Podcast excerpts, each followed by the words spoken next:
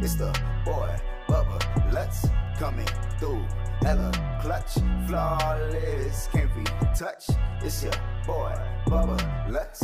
Yeah, I need that hot take. I need the truth and everything that is not fake. So tell me who's welcome back, Bubba Bunch, to another edition of the Bubba Lutz Sports Podcast. It is episode two oh six. Today we are previewing the four divisional weekend matchups in the N F L. We got four more games to go this week, two more next week, and then we get to the Super Bowl. It doesn't it feel like just yesterday it was the Houston Texans and the Kansas City Chiefs on Thursday Night Football to start the season, and a wild twenty twenty regular season. We're now into twenty twenty-one. Playoffs are here, and I'm really excited for these matchups. I can't wait to just chill on the couch and, and watch these games. But guys, I'm here to preview and give you my predictions on each of these football games. Start from Saturday, go on to Sunday. Don't want to make this too long. I got somewhere to be. I got pl- I got places to be. I got things to do. I got to watch some football. I'm going to go see the high school football state championships, and I, I'm I'm really excited. Cowboy Stadium. Uh, Jerry, you keep taking my money. But um, let's uh let's start off with the first matchup of the weekend. Rams versus Packers. Look, this is the most disinterested I've ever felt in a playoff game in a really long time. Even the Chicago Bears gave me a sense of hope that they would beat the Saints. Not this time around if you're the Rams. I said it last week. Whoever came out of the Seahawks and the Rams, it really wouldn't matter, because to me, none of those teams could match up against Green Bay and how they're playing good football right now. Would have been nice to see the Seahawks get their rematch against the Packers after that controversial ending to last year's uh, playoff matchup. Yeah, I-, I think that would have been nice to see. Maybe a, a nice storyline to build off of, of the Seahawks trying to get revenge on the Packers or never getting past the Packers. I thought the Rams were a more dangerous team out of the two. I'm not, you guys know this. Look, I think that the Seahawks are a good football team, but they're very deceiving. It's the same thing I feel with the Steelers. Every year they come in with a competitive nature and culture to them, but at the end of the day, they just don't match up well because they are not complete teams. With the Steelers, it's like there's something mentally or coaching-wise that just doesn't make sense, that doesn't get them over the hump. They have plenty of talent. They are the cake that looks good from afar, and then you taste the cake, and you're like, that's why I don't have cake every day. For the Seahawks, we know what the problem is, and they never figure it out. They just got rid of their offensive coordinator, Brian Schottenheimer. Yet, here we are, and the issue through many of these years has been they don't have an offensive line. Russell Wilson can't do everything. Well, guess what? That's what happens when you lose the battle up front to the Rams, who have a great defensive line and a great offensive line. You're going to lose that battle up front. So that's why I think the Rams were deserving of winning this football game against the Seahawks last week. They deserve a spot in here. They are a playoff team. But let's be honest, guys.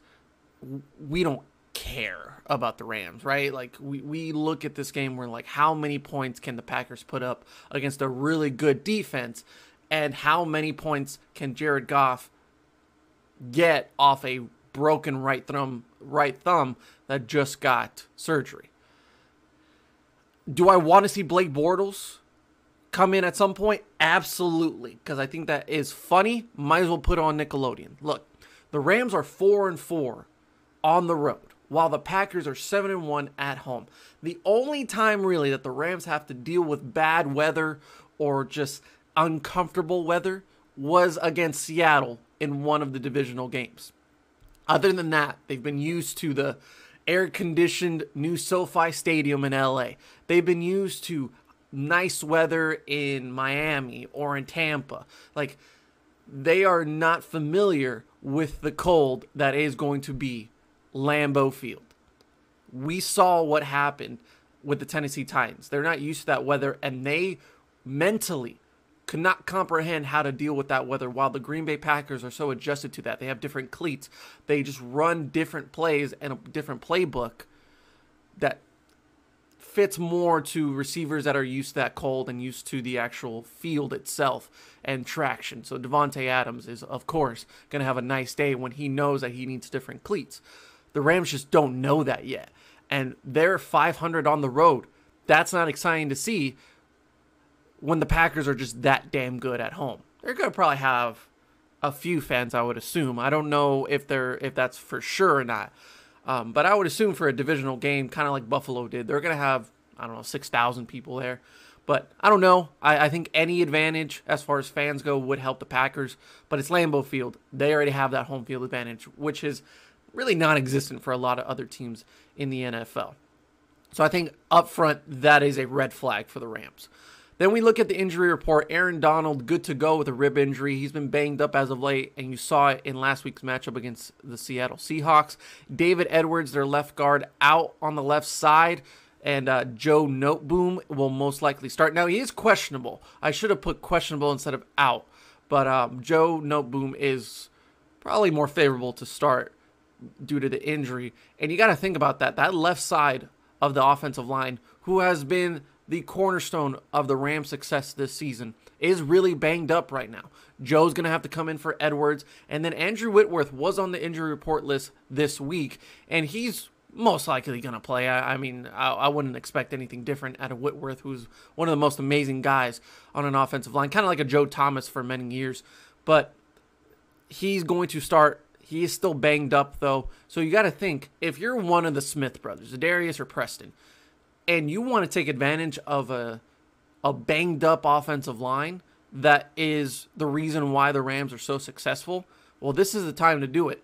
Like, Preston and Zadarius aren't having the same season they did last year, but they are still very tenacious and very aggressive when it comes to rushing the quarterback. And if you can get to the quarterback, it's going to be a long day for Jared Goff or Blake Bortles, for that matter. And you got to think that with these injuries, how does that affect the running game for the Rams? I mean, Cam Akers had himself a great day last week in Seattle, and he's had a great season for, for a rookie that had to take over for Todd Gurley. This guy is an amazing talent at the running back position. I don't think he was the best running back to come out of college, but I definitely think he's top three, top four, and he's played like it. So Cam Akers, his success is based on that offensive line. He's a great uh, running back, but if you don't have that offensive line, the Rams struggle. You saw it last year. You saw it in many of their losses this season, to where if that offensive line is not playing well, it's going to be a long day for this offense. And then you got to think as well, Cooper Kupp is questionable in this game. Do I expect him to play? Probably. And they have plenty of weapons to choose from on that offense, but it's all based on that offensive line. I keep going back to that because that offensive line is what makes the Rams a playoff contender. And without a healthy offensive line, Andrew Whitworth, David Edwards, I expect the Green Bay defense, who is underrated, by the way, in my opinion, it allows them to pressure and be aggressive, knowing that their secondary can go one-on-one against a lot of these receivers who, the secondary, by the way, not given enough credit around the league. Jair Alexander is a top five corner in the league. But I'm looking at other guys like Darnell Savage and Kevin King. These guys are pretty good. No matter what you say, they are pretty good as a unit. So that allows that defensive front to rush more than expected. And if you can do that successfully, like, man, I, I don't think the Rams stand a chance in this game. Now, there is an interesting piece to look at on the Packers' offensive side. They will be without David Bakhtiari for the first time this season. He is out for the rest of the year. And then, I was just reading about it, Jared uh, Veldheer, who was on the Indianapolis Colts for the Bills game last week. He got on the practice squad and started in that game, and that offensive line played really well. He is off the practice squad, and apparently that's legal to to just join another playoff team. It was going to be the first time in N F L history that any guy played on two separate playoff teams in one postseason. But thanks to COVID, he he tested positive. He will not start for David Bakhtiari. So that leaves Rick Wagner with seven years of experience in the league to start at right tackle. I think the Green Bay Packers are one of those teams that they'll just plug in anybody and it'll work. Matt LaFleur has done a really good job of, no matter what injuries occur on this offense, they just continue to roll and continue to strive offensively. So I don't see this as a huge downgrade or a concerning thing for the Green Bay Packers, but it's just a a side note to look into if they do end up getting a lot of pressures on that that right side. Um, once we get past the injuries, I'm looking at the Rams' schedule, and I'm saying that they've only faced one prolific offense in the regular season. That was week three against Buffalo, which they got trounced. So other than that, they've beaten the bad teams. They've beaten everyone in the N F C East. And maybe their quality win against the Buccaneers could be the only other game that you can consider. But that was a much different Buccaneers team, and it was still pretty close. It was a bad football game for both teams. So going against the Green Bay Packers, who are definitely the most prolific offense in football, how do you match up against that when you have a banged up Aaron Donald and they have a really good offensive line? Do I, I like to see Devontae Adams versus Jalen Ramsey. I think I'm really excited for that. I think we all are.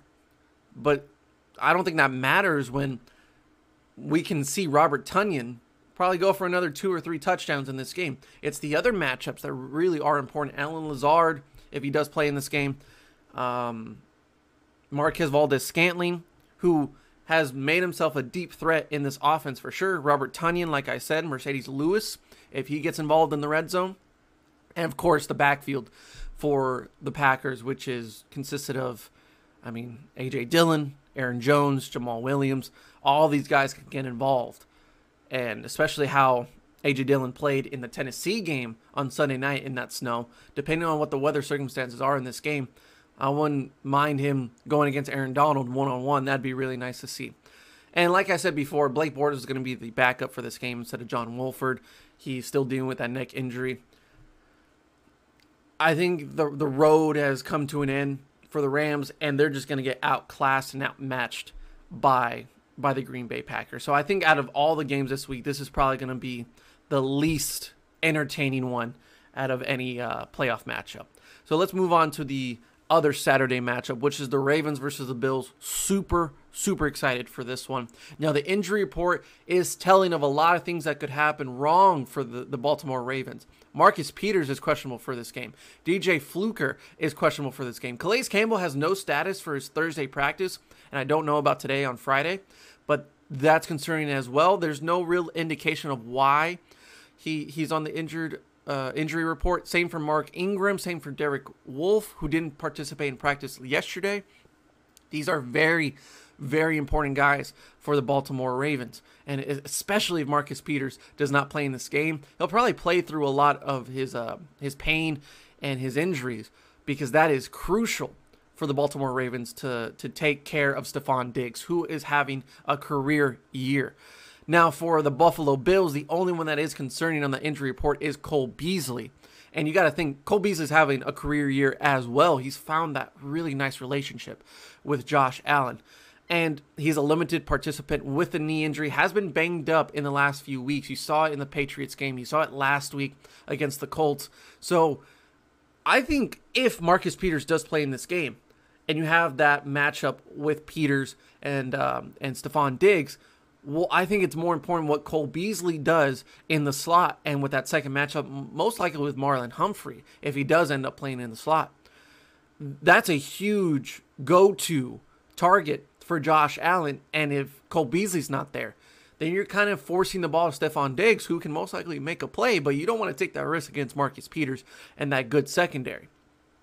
And so I'm kind of left with, the injuries are important, but ultimately what comes down to the Buffalo Bills or the Ravens winning this football game is whether or not Lamar Jackson can continue that running game with J K. Dobbins, or if he has to throw down the field and make some crucial throws.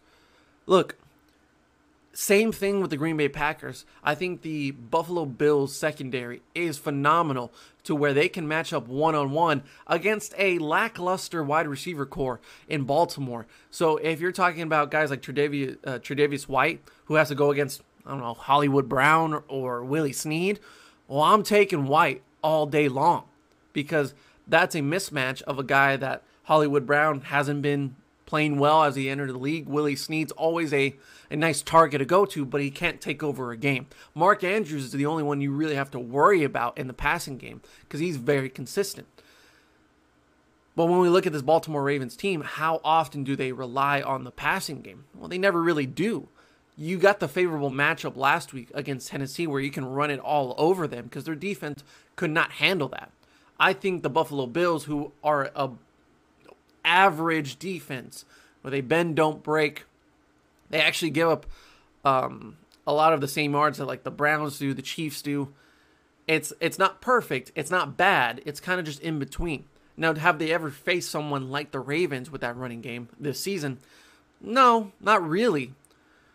But if I'm going one-on-one with Hollywood Brown and Mark Andrews, then that allows me to put more guys in the box, allow me to contain and not allow Lamar Jackson to find the outside or find an opening down the field. If you're going to get beaten by Lamar Jackson, let it be in the passing game. If he throws for four hundred yards and three touchdowns because he's throwing dimes to Mark Andrews or Hollywood Brown, you know what, Bills? You had a good game plan, and no one really has seen Lamar Jackson throw the ball like that in his career. So if you lose that, then we all know that Lamar Jackson's legit, and that proves to me that he is a legitimate quarterback in the N F L. If they win because of the running game, that's where I feel like it falls on the Bills for not having a good game plan. It's Lamar Jackson. I get it. He's not someone that you can just shut down completely. But if we can stop them to, I don't know, one hundred, one hundred fifty yards rushing as, as a combined unit, and you just pummel him, you make it physical to where every time he leaves the, the pocket and goes past the line of scrimmage, and he is now a rusher, well, you better make it known that you will not allow that to happen all day long. And then you start to see the frustration of Lamar Jackson. This is the game that I need to see Lamar Jackson thrive in. These are the games that he's struggled in in the past, whether it's against the Patriots, the, the Chiefs, or any other great A F C matchup. He seems to struggle and be frustrated in those moments because it's not comfortable to him. He's not really doing what he does. And if the Buffalo Bills can do that, well then let's just make it a fun matchup and let's just run some offense.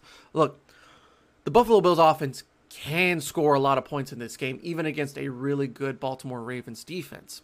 But I don't want to rely on that factor because I feel like they relied on that last week where they thought they were just going to score points all day against a good Colts defense. That wasn't the case. It was a twenty-seven twenty-four win, squeezing by Phillip Rivers and the Colts. So this week, it's up to the defense to contain, not shut down Lamar Jackson and J K. Dobbins.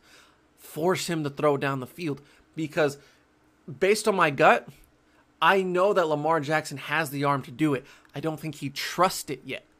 I don't think he knows the capabilities of his arm yet. And based on that interception last week against the uh, Tennessee Titans, that was a really bad throw. He got more comfortable, he settled down, and he went back to his roots, which is running the football and play action off of that if he does throw down the field. But I feel like if the Buffalo Bills can contain that, then it'll be a close matchup no matter what. I think these are two very good football teams.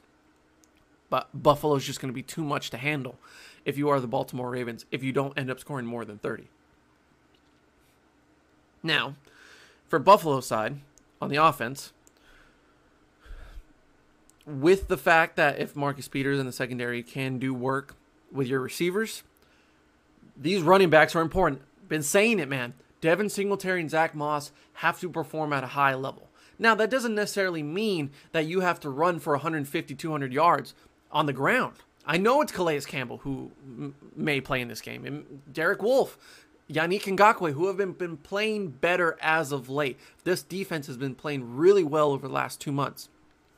So what I saw last week against the Colts was a running back core that not only did it in the running game, they got over one hundred yards rushing. They also got involved in the passing game, you know, finding those little wheel routes and out routes for Josh Allen. But they also did a tremendous job of blocking, which set up a lot of great plays for Josh Allen and that offense. It's the same exact thing that needs to happen in this game.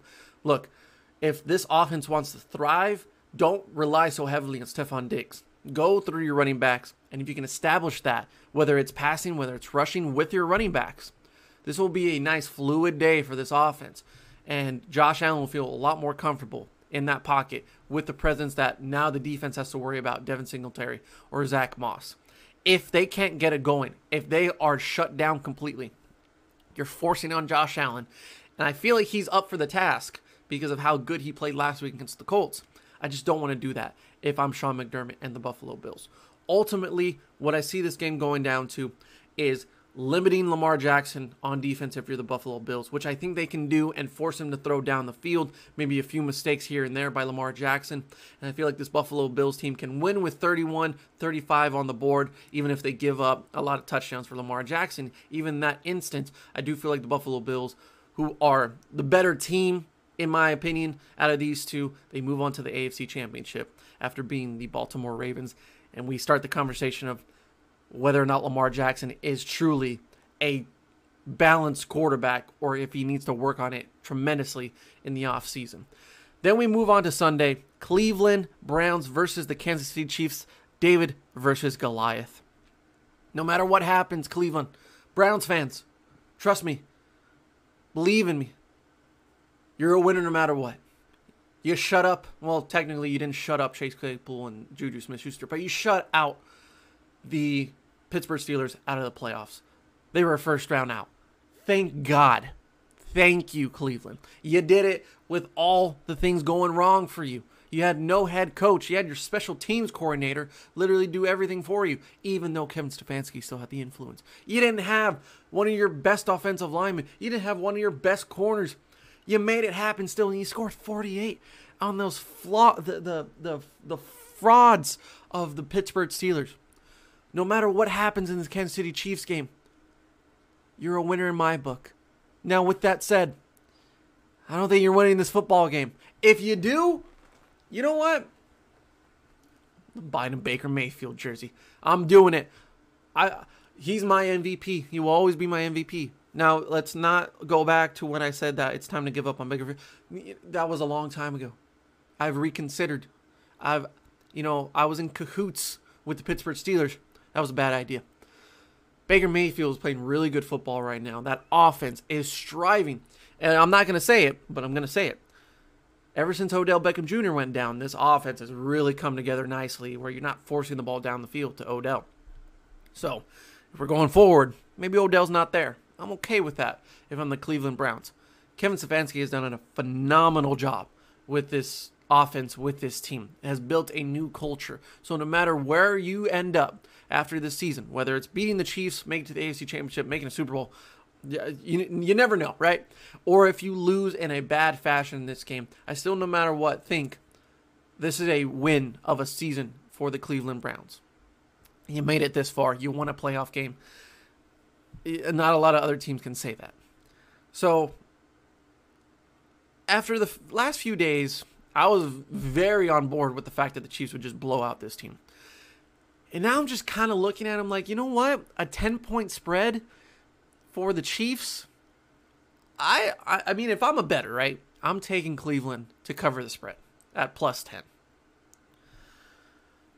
Something about it just gives me the idea that Cleveland's going to hang around a little bit more than you would assume. Like, like the Rams and the Packers game is going to be a blowout, but I do feel like in the first few drives, you might see the Packers feel a little rusty. You know, I got the week off. The Rams are still striving week in and week out. So the Packers may need a little bit of time to get a little comfortable, right? I get the sense that the Chiefs, who didn't play week seventeen, you know, Aaron Rodgers and that, that team did play their starters in week seventeen. The Chiefs didn't. You know, it's it's been a few weeks since they've really got the rust off. So maybe Cleveland, if they get up early a little bit in this game, the Chiefs are the comeback, you know, team, which we saw last yeah, last year in the playoffs. Cleveland can put up a few points on the board here and make it competitive going into the second half. I think that's where you start to see this the the slow trickle effect of the Chiefs being too damn good for the Cleveland Browns. But I feel like Cleveland can, can stand a chance in this football game and at least cover the spread. because you get back Kevin Stefanski, you get back Denzel Ward, Joel, Joel uh, Patonio. You get back your guys that you were missing due to COVID. And really the only concern for the Cleveland Browns is on that great offensive line, you don't have Jack Conklin, um, who is questionable in this game. We don't know if he, he's going to play or not. But he's the right tackle, and we just want to be wary because that dealt a lot of the issues for the Cleveland Browns over the last few years, and that's why Baker couldn't be successful because he had no edge protection. I, I do think they'll be fine no matter what, even if Jack doesn't play in this game. That that offensive line is just tremendous. And, and I mean, I'm telling you, man, I said at the beginning of the year, Jedrick Wills was the best offensive lineman to come out of college. He's been a real factor on why this offensive line has done really well. They have Nick Chubb.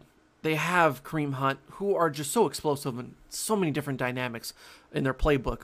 And Jarvis Landry is just in love with this offense. He believes in it. Baker is not making the same mistakes, and he's only had one interception in the last, I'd say, over month, like well, over the last month. He's only had one interception. That could be longer. I forgot the stat, but he's only had one interception, and that's key. I look at these defenses, and I'm saying, well, these defenses are actually pretty much the same. They've given up close to the same amount of total yards this entire season. And I think the the Chiefs give up more yards rushing than the Browns do, but the Chiefs only give up twenty-two points per game while the Browns give up twenty-six points per game. Either way, I think it's pretty even for what their defenses can do. And Steve Spagnuolo is a really good defensive coordinator, and going into last season's postseason, like the regular season for the Chiefs, their defense was all right. But it's really the postseason where you start to see a lot of these guys step up. I mean, Tyrann Mathieu just became an absolute monster, and that secondary played really well.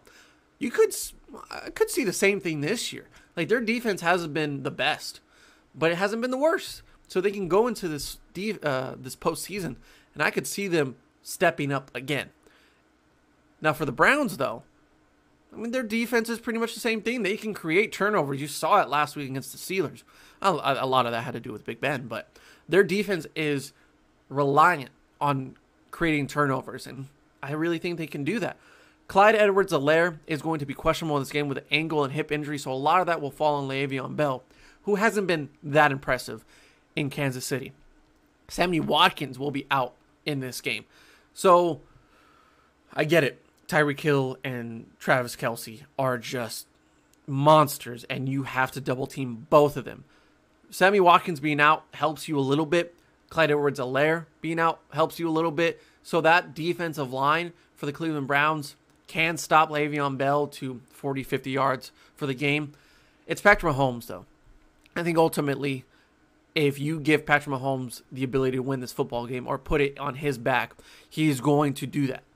Do I want to see the upset? one hundred percent. I want to see the Browns go as far as they can. But I think the Chiefs are just too too good. They will outclass, outmatch the Cleveland Browns. If Cleveland can make it close, I think that is the best win for Cleveland going forward, because at the offseason, they're like, we kept up with those guys. So next year, we're going to be even better under a, a system that we've known for over a year now. We'll get a training camp. We'll get preseason. Kevin Stefanski is only going to get better as a head coach. It's it's not as bad as the Rams-Packers game, right? Like, I'm still intrigued at watching this game. But it's more of just what Cleveland can do against the better team in the Chiefs. So, ultimately, the Chiefs win, but I think Cleveland keeps it close. Last game, which is the most unpredictable game out of any game this weekend, is the Bucs versus Saints. We've seen it twice already. And I wrote down that the Saints have played two completely different Bucs teams in their two divisional matchups in the regular season. Well, now I think it's a third different team that you're going to see. The first matchup, which was week one, I mean, Bucs didn't know how to run their system yet. There was no preseason. There was really no training camp. And it was the first game you had Tom Brady and all those weapons come together. How, how were they going to know what was going to work, what wasn't going to work? So they had a lot to figure out. And the Saints, who have been established for the last few years, they know what they're doing. They know what their go-to is, which is Alvin Kamara and and Michael Thomas, Emmanuel Sanders, who they just got in that regular season or off season, excuse me. And their defense was good to get it done. Second matchup, it's a complete blowout by the Saints. At that point, the Bucs are completely lost. It was either a forty-four point Bucs team or a six point Bucs team. They didn't know what they were. They didn't find their identity. And they still were struggling to find the Bruce Arians-Tom Brady relationship that was right around the time when that Thursday night game with Chicago Bears where even Tom Brady didn't know it was fourth down. So that was a very inconsistent Bucs team that was keeping it close with the Giants, that were losing to the Rams. Like, it was just a bad middle-of-the-part season for the Tampa Bay Bucs. Now you get the Tampa Bay Bucs that we expected to see throughout the season. We wanted to see Tom Brady just wheeling and dealing down the field to Antonio Brown, Chris Godwin, Rob Gronkowski. We're seeing the running game. Leonard Fournette had himself a nice resurgence day last week against the Washington football team. Well, Ronald Jones will be back for this game most likely, even though he's on the injury report list. I think he's expected to play. So you're full steam ahead, right? If you're the Tampa Bay Bucs, this is the best version of yourself against the best version of the Saints, really, but I do think there's some flaws for both teams. Now, what's most important in this game is going to be the pass rush for the Saints. Last week against Washington, it was up to Chase Young, Montez Sweat, Daron Payne, and Jonathan Allen. Those four guys determined whether or not it was going to be a matchup. And even though Taylor Heineke actually had a chance to win them the football game. Well, not win them, but tie the game in order to go to overtime. The Bucs did enough, right? They were just fine to get through Washington.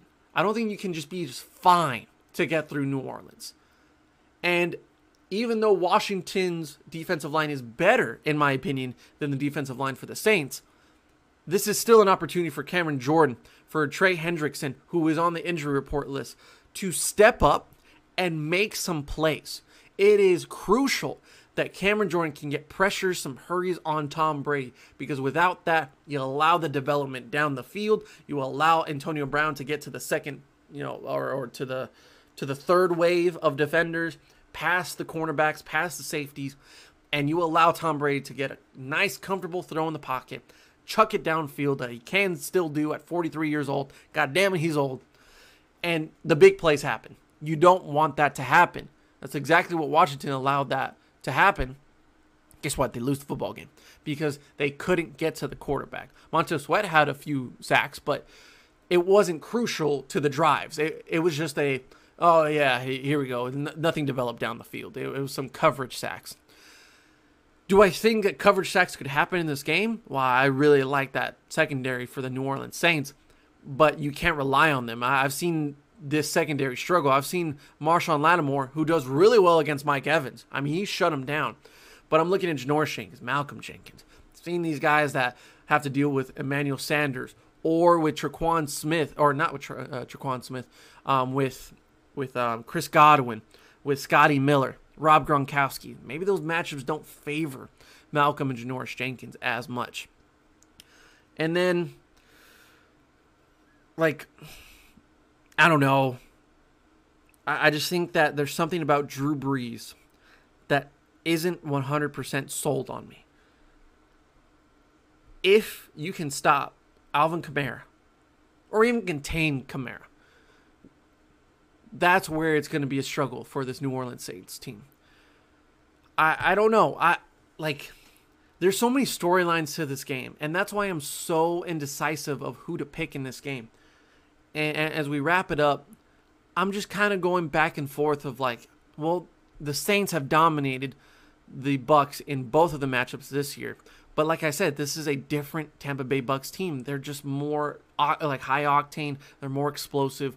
They really feel comfortable what they're allowed to do, especially with that great offensive line. But I do sense that like the Saints just have the Bucs number, and it can happen a third time.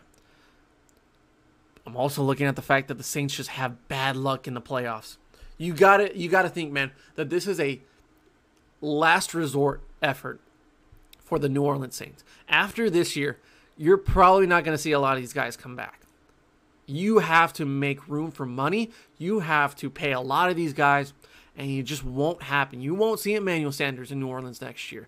What if they get rid of Michael Thomas because of all the issues that happened this regular season? Or their offensive line, their defensive line, their their secondary, for all people.